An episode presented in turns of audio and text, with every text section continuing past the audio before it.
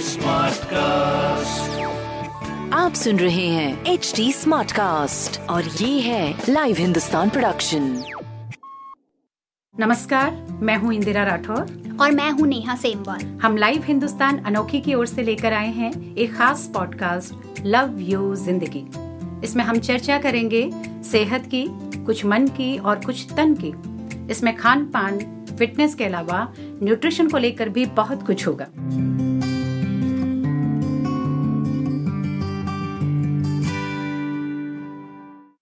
विकास के नाम पर हमने कुदरत को बहुत नुकसान पहुँचाया है। पता नहीं हम कहीं पहुँचे हैं या नहीं, मगर हमारी फैलाई गंदगी अब हम ही को परेशान कर रही है। धूल, धुएँ के अलावा हमारे घरों से निकले वेस्ट ने भी पर्यावरण को बहुत प्रदूषित किया है। पाँच जून को वर्ल्ड एनवायरनमेंट डे है। एनवायरनमेंट को सुरक्षित रखने के लिए यूज्ड वाटर मैनेजमेंट और सैनिटाइजेशन का भी बड़ा महत्व है। तो आज के इस एपिसोड में हम इसी पर बात करेंगे और आपको बताएँगे कि ये हमें कैसे इफ़ेक्ट करता है। मेरी सहयोगी इंदिरा, हमारे एक्सपर्ट से सैनिटाइजेशन से जुड़े कुछ सवाल पूछेंगी।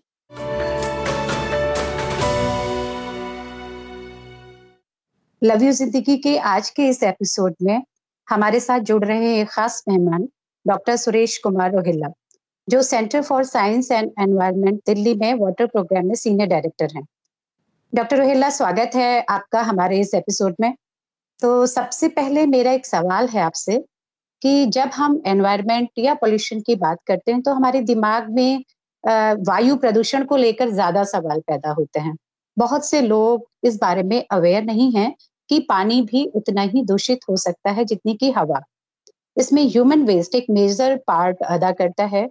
तो आ, क्या आप हमको बताएँगे कि ये ह्यूमन वेस्ट आखिर है क्या? और ये पानी को कैसे दूषित कर रहा है? धन्यवाद। जैसा आपने कहा कि वायु प्रदूषण के बाद जल प्रदूषण की बात बहुत कम होती है लेकिन जल प्रदूषण जो है उसमें ह्यूमन वेस्ट जो मल और मूत्र शौचालयों से निकलने वाला जो वेस्ट होता है वो शामिल होता है। और ये मलमूत्र जो है, आपके जल के सोर्सेज होते हैं, उसमें मिक्स होके आपके जल, पीने के जल को दूषित करता है, जिसके कारण नदियाँ और तालाब और कुएँ और जो आपके हैंडपंप्स हैं, उसमें ये ह्यूमन वेस्ट जो है कंटेमिनेट के रूप में पोल्यूशन करके आपका जल का स्रोत जो है, उसको प्रदूषित कर देता है।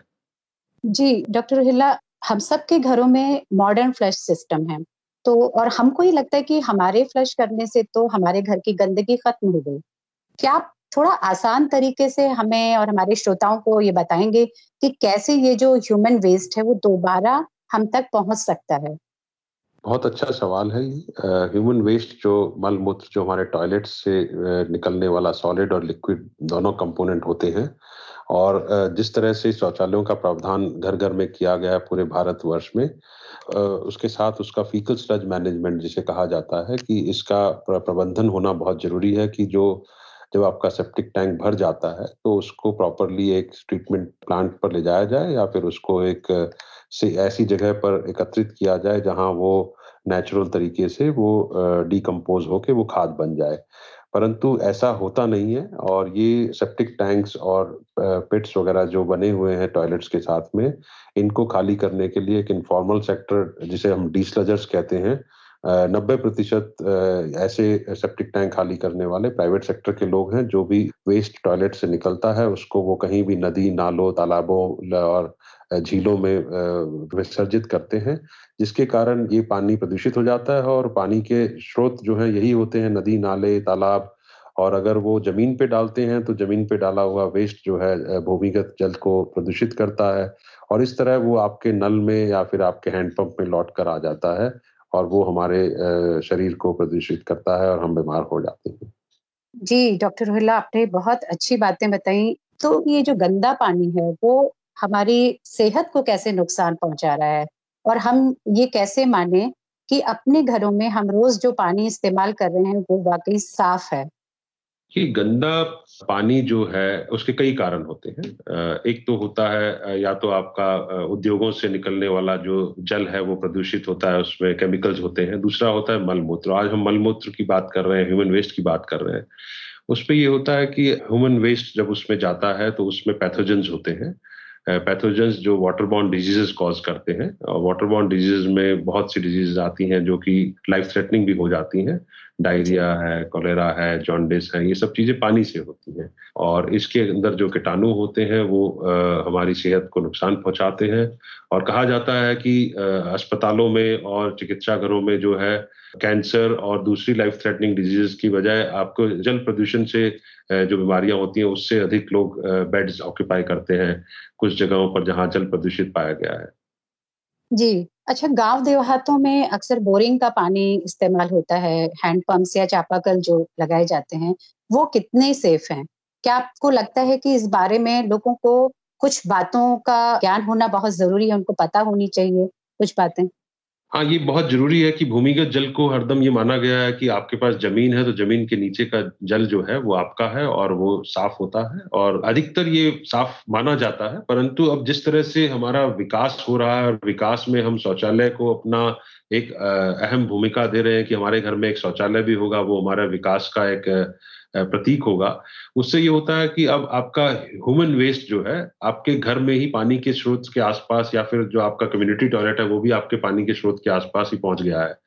उसके कारण ये होता है कि आपका जो ग्राउंड वाटर होता है, उसमें अगर आपके जो ये टॉयलेट्स वगैरह हैं, इनको प्रॉपरली डिस्पोज करने के कोई तरीके नहीं निकाले गए हैं। जैसे आपके सेप्टिक टैंक है, उसको समय से खाली नहीं किया गया या फिर उसका जो आउटफ्लो पॉइंट है सुपर नेटेंट जिसे कहते हैं, उसमें से वो निकल कर आपके आसपास के एरिया में जा रहा है। और अगर वो जो पाथवेज जो होते हैं, जो तरीके होते हैं जिनसे पैथोजेंस जो हैं आपके पानी के स्रोत में आ जाते हैं या फिर वो ज़मीन में जाके आपके एक्विफर को कंटेमिनेट करते हैं। उसके कारण आपका जो है हैंडपंप्स का पानी दूषित हो जाता है। आपने कई बार देखा होगा, गाँव में लाल कलर का पेंट कर दिया जाता है। अधिकतर ऐसी ही चीज़ें होती हैं, या तो वो केमिकल कंपोनेंट होता है, कोई इंडस्ट्री वगैरह से पोल्यूशन हो रहा है, या फिर मलमूत्र से। और अभी ये स्वच्छ भारत मिशन के अंतर्गत हर घर में एक शौचालय का प्रावधान किया गया है। परंतु अगर वो घनी घनत्व वाला सेटलमेंट है, जहाँ बहुत से लोग रहते हैं, बहुत से टॉयलेट पास पास में है तो बहुत से सेप्टिक टैंक भी पास पास में होंगे ये देखना ज़रूरी है कि दो सेप्टिक टैंक्स के बीच में एक दूरी मेंटेन की जाए पचास मीटर की जिस तरह हो, ताकि वो सेफ़ रहे और ट्विन पिट्स के बीच में भी दूरी हो, ताकि वो कंटेमिनेट ना करे हमारे भूमिगत जल को। जी, डॉक्टर रोहिला क्या वाटर मैनेजमेंट या वाटर ट्रीटमेंट को लेकर के कैसे लोगों को जागरूक किया जा सकता है? क्या कोई ऐसा तरीका है कि हम पर्सनल लेवल पर या आरडब्ल्यू लेवल पर कुछ कर सकते हैं इसके लिए? देखिए, बहुत से तरीके हैं जिसमें इलेक्ट्रोमैकेनिकल तरीके हैं और प्राकृतिक तरीके हैं, जिसमें से आप प्रदूषित जल की ट्रीटमेंट कर सकते हैं। अगर वो इंडस्ट्रियल वेस्ट वाटर नहीं है, उद्योगों से निकलने वाला अगर वेस्ट वाटर नहीं है तो आप उसको नेचुरल तरीके से कम कीमत के पे आपके कुछ घर एक साथ भी ट्रीट कर सकते हैं। और जैसे एक सेप्टिक टैंक भी अपने आप में एक ट्रीटमेंट सिस्टम होता है, लेकिन उसको अगर ढंग से बनाया गया हो और एक अच्छे मिस्त्री और मजदूर को लगा के उसको डिज़ाइन जो स्टैंडर्ड होता है, उसके द्वारा बना गया। तो आपकी प्राइमरी ट्रीटमेंट हो जाती है। और सेकेंडरी ट्रीटमेंट के लिए कुछ पौधे होते हैं, जिनकी जड़ें जो होती हैं, वो आपके न्यूट्रिएंट्स जो हैं वेस्ट वाटर में से ले लेकर आपको साफ़ पानी जो है सेकेंडरी ट्रीटेड वाटर देती हैं। और अगर उस पानी को एक एक मीटर, डेढ़ मीटर गहरे तालाब में एक आर्टिफिशियल जिसे हम पॉलिशिंग पॉन्ड कहते हैं, बना दिया जाए। सूर्य की किरणें उस जल को टर्सरी ट्रीटमेंट प्रोवाइड करके रीयूज के लिए, दोबारा यूज़ के लिए तैयार कर देती हैं। तो इस तरह आप उसको आसपास के पचास सौ घरों का पानी एक साथ ट्रीट कर सकते हैं, या फिर एक इंडिविजुअल ऑफ़िस का पानी ट्रीट हो सकता है स्कूल का पानी ट्रीट हो सकता है। इस तरीके से काफ़ी अफोर्डेबल और कम कीमत पे जल को दोबारा साफ़ करके पीने योग्य या फिर दूसरे का नॉन पोर्टेबल यूज़ में यूज़ के लायक बनाने के लिए बहुत सी तकनीकें हैं जो कि लोगों को आर में मदद दे सकती हैं कि किस तरह से वो अगर पीने का पानी नहीं, कम से कम वो अस्सी प्रतिशत तक का दूसरे पानी की जरूरतें इस तरह से गंदे पानी को साफ़ करके पूरी की, कर सकते हैं। इसमें कोई शक नहीं कि कोविड 19 ने हम सभी को सैनिटाइजेशन को लेकर काफ़ी अलर्ट कर दिया है। फिर चाहे बात पर्सनल हाइजीन की हो या एनवायरमेंट को लेकर के हमारे देश में भी सैनिटाइजेशन को लेकर कई लेवल्स पर काम करने की ज़रूरत है। तो अब फिर बात आती है कि हम टाउन लेवल पर या स्टेट लेवल पे क्या कर सकते हैं और हमारी सरकार इसके लिए आगे क्या कर सकती है? इस कैंपेन को कैसे बेहतर ढंग से चलाया जा सकता है? ये बहुत ज़रूरी है। सरकार का जो अहम भूमिका रही वो शौचालय प्रदान करने की, परंतु अब शौचालयों के बाद जो पीछे जो जुड़े हुए सेप्टिक टैंक और पिट्स वगैरह हैं उनको खाली करने के लिए एक इनफॉर्मल सेक्टर प्राइवेट सेक्टर काम कर रहा है, जो भी रिकग्नाइज नहीं है। और उसके पास कोई ऐसे स्थान नहीं है जहाँ जाकर वो इसको डंप कर सके और वो ऐसे स्थान ट्रीटमेंट प्लांट्स नहीं है जहाँ पर वो ट्रीट किए जा सके। तो वो जल प्रदूषित करते हैं, जल के स्रोतों में चले जाते हैं, ज़मीन पे फेंक दिया जाता है।